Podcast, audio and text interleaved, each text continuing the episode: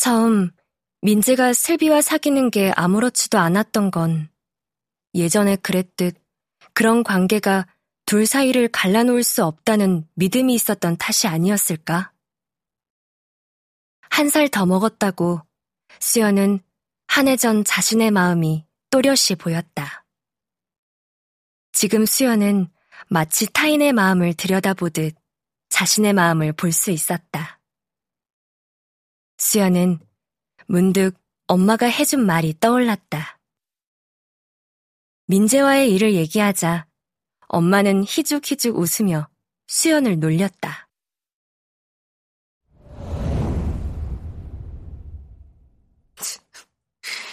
한 남자가 한 여자를 성숙하게 만난다는 게 그런 거지 뭐. 여자 따로 친구 따로가 되냐? 무슨 따로 국밥도 아니고. 그런 게 가능했던 건 니네들이 그동안 미성숙하게 만났던 탓일 뿐이야. 민재는 이제 너보다 먼저 어른이 된 거야. 그러니 이제 넌 설사 친구로는 계속 남더라도 best friend가 될 수는 없어. 그 다음 순이라도 되면 다행이지. 하여튼 잔인하기로 치면 우리 엄마도 만만치는 않지. 수연은 고개를 절레절레 흔들었다. 하지만 진실은 원래 잔인한 법이다. 엄마 말이 맞았다. 민재나 수연이나 서로 아무리 다른 이성 친구를 사귄다고 해봤자 둘 사이의 친밀감을 넘어서는 일은 없었다.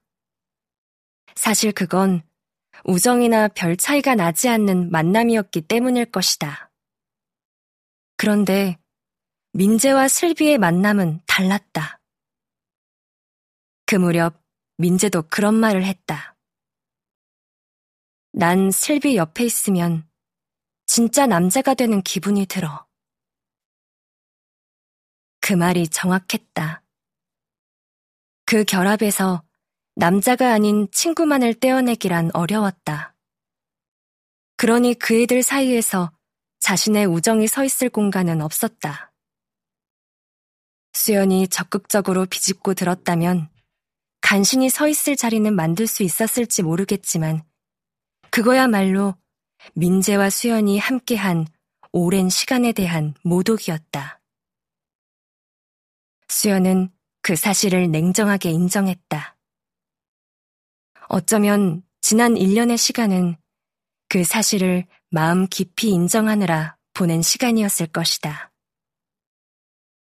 이제는 그 사실이 아프지 않았다. 그리고 수연은 자신의 마음의 키가 불쑥 자란 느낌이 들었다. 수연은 다시 목록으로 눈길을 돌렸다. 마지막 글이 보였다. 제목은 추억의 앨범을 덮으며였다.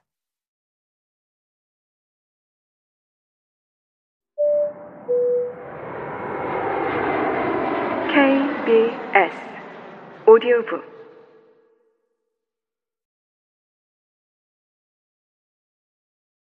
이제 민재와는 만날 일이 없다. 학원은 일찌감치 슬비 학원으로 옮겼고 등굣길도 슬비랑 가라고 내가 보냈다. 학교에서 부딪히게 하겠지만 그깟 것을 만남이라고 할 수 있는가? 그래. 이제 민재는 오직 어여쁜 슬비만을 위해서 모든 것을 해줄 것이다. 나한테 했던 것보다 훨씬 더 다정하게. 걔네들은 친구가 아닌 연인 사이니까.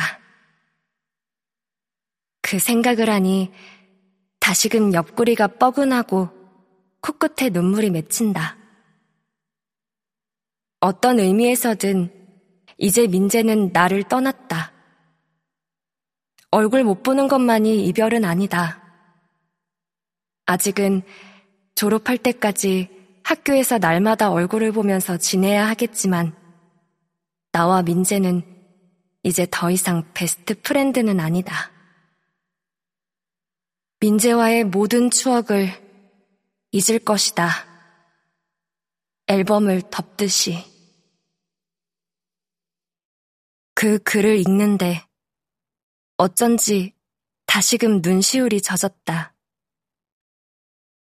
아직도 상처가 남아 있었던 걸까? 그렇게 친했던 민재를 잃는 일은 수연에게 결코 쉽지 않았다.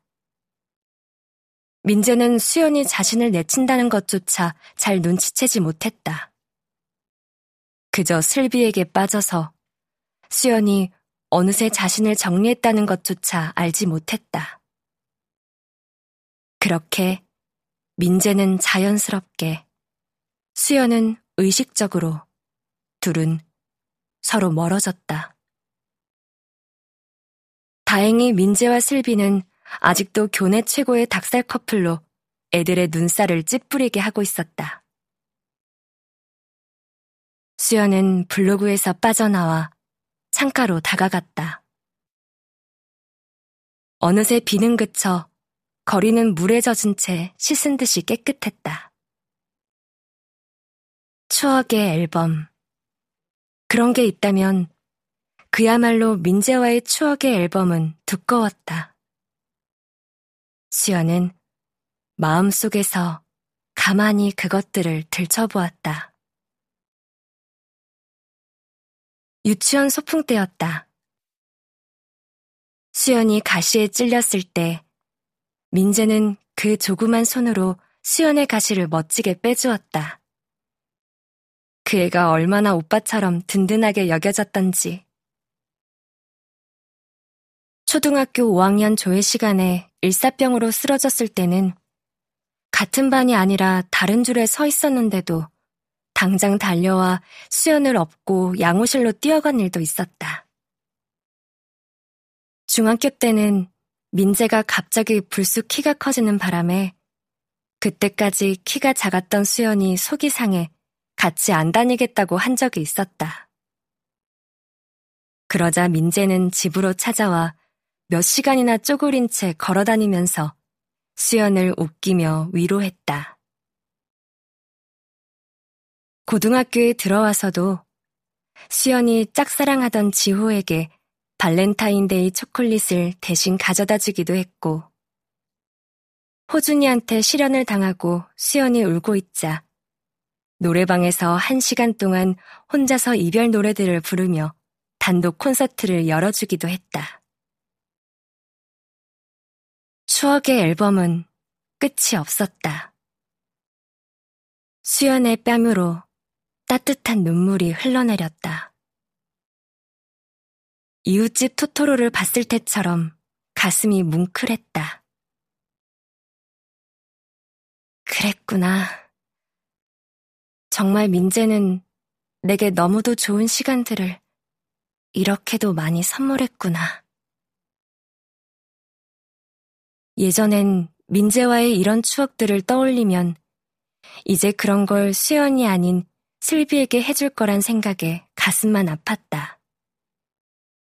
그 다음에는 세월이 약처럼 아픈 것들을 치료해줘서 수연은 민재에 대해 아무렇지도 않게 되었다. 그렇긴 해도 그 세월의 약에는 미움이나 원망도 섞여 있었다. 그러나 지금 수연은 진심으로 어쩌면 까치발을 딛고 과학실 창을 넘겨다보던 그날 이후 처음으로 민재에게 고마움을 느꼈다. 그러자 비로소 민재와 제대로 이별을 하는 기분이 들었다. 수연은 마음속에서 민재의 앨범 마지막 장을 조용히 덮었다. 그러나 그것은 그 추억들을 잊기 위해서가 아니라 오히려 그것들을 소중하게 간직하기 위해서였다. 산다는 건 마음속에 이런 앨범들을 차곡차곡 쌓아가는 것이 아닐까? 앞으로 살아갈 동안 얼마나 많은 앨범들을 가슴속에 품게 될지는 신만이 알 것이다. 어쩌면 이별이란 다 채워진 앨범만이 받을 수 있는 선물일지도 모른다. 몇 장 채워지지 않은 앨범은 평생 펼쳐진 채로 남을 뿐이다. 진정한 만남이 없었으니 이별조차 없다.